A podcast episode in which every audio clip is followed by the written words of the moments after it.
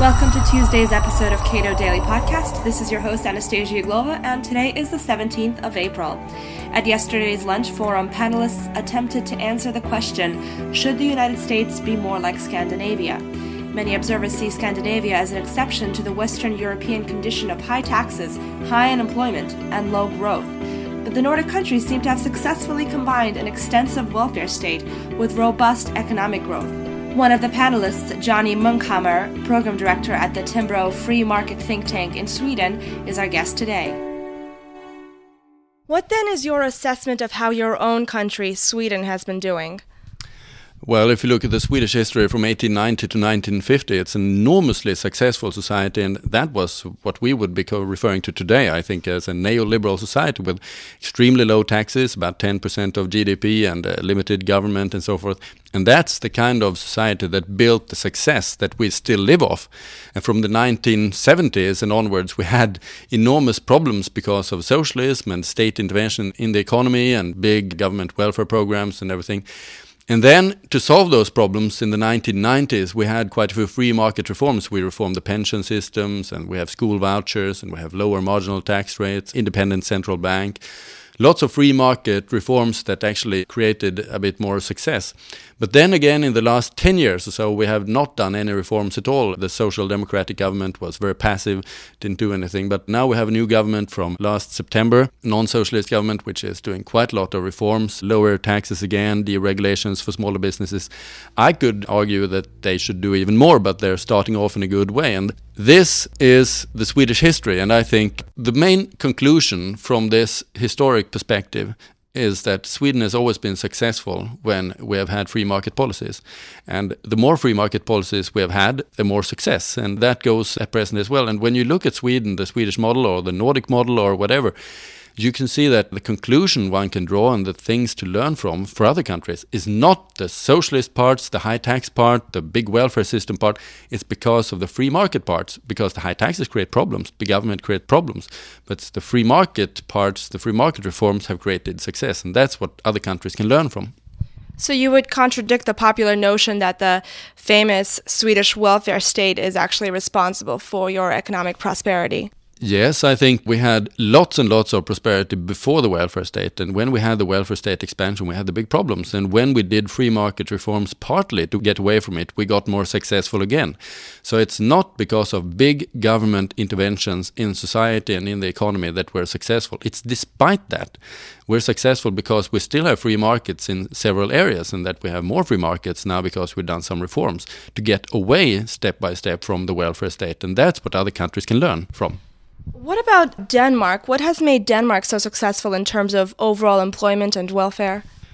Well, I think First of all, one shall not exaggerate the success of either Sweden or Denmark because the really successful countries like Ireland, Iceland, Estonia, Slovakia, they have done much more radical free market reforms than Sweden and Denmark. But if you do look at Denmark, then you can see that they have a very, very free labor market, contrary to Sweden. Sweden has a very regulated labor market and has failed, and that's where the new government in Sweden is actually doing things to liberate it. But Denmark has a very free labor market, and that's why they have been successful. But you know, the experiences of these countries do seem to fly in the face of the convention that prosperity is incompatible with big government and high taxes. Yes, well, these countries do almost everything else right. They're open to globalization, strong property rights, functioning institutions, sound money. They do almost everything else right. Also, free product markets in every way.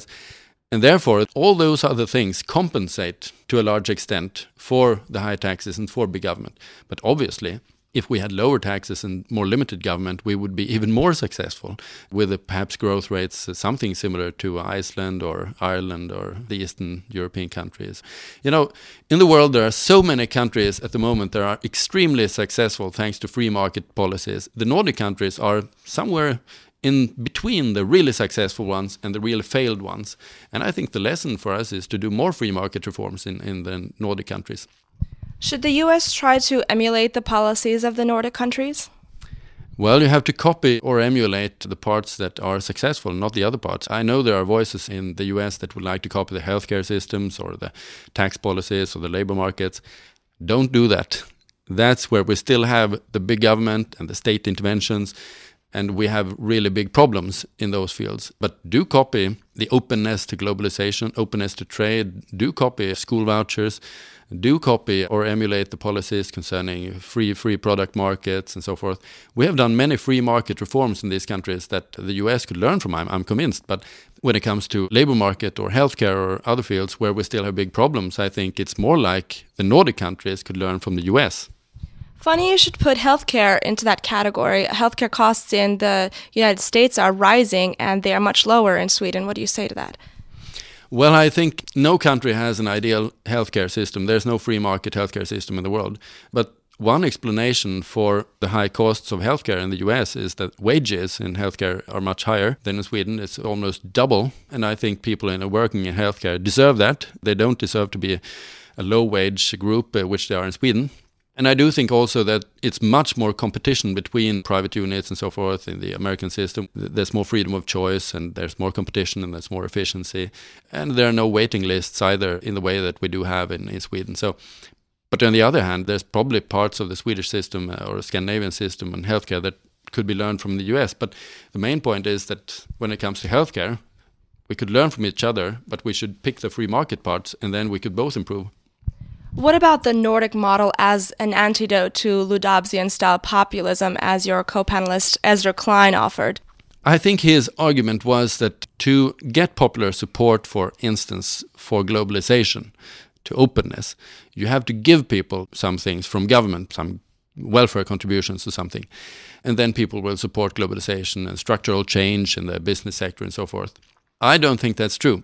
Because, as I said then in the panel as well, the more successful countries than the Nordic countries, such as again Iceland or Estonia or Slovakia, Ireland, those really, really successful countries, they haven't done that.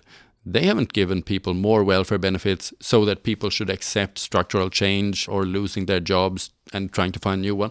They haven't done that. They just did free market reforms straight on. And that's what we should be learning from, I think. All right. Thank you very much, Johnny. To bring you this podcast, Cato accepted no government funding. The Institute receives approximately 75% of its funding from individuals.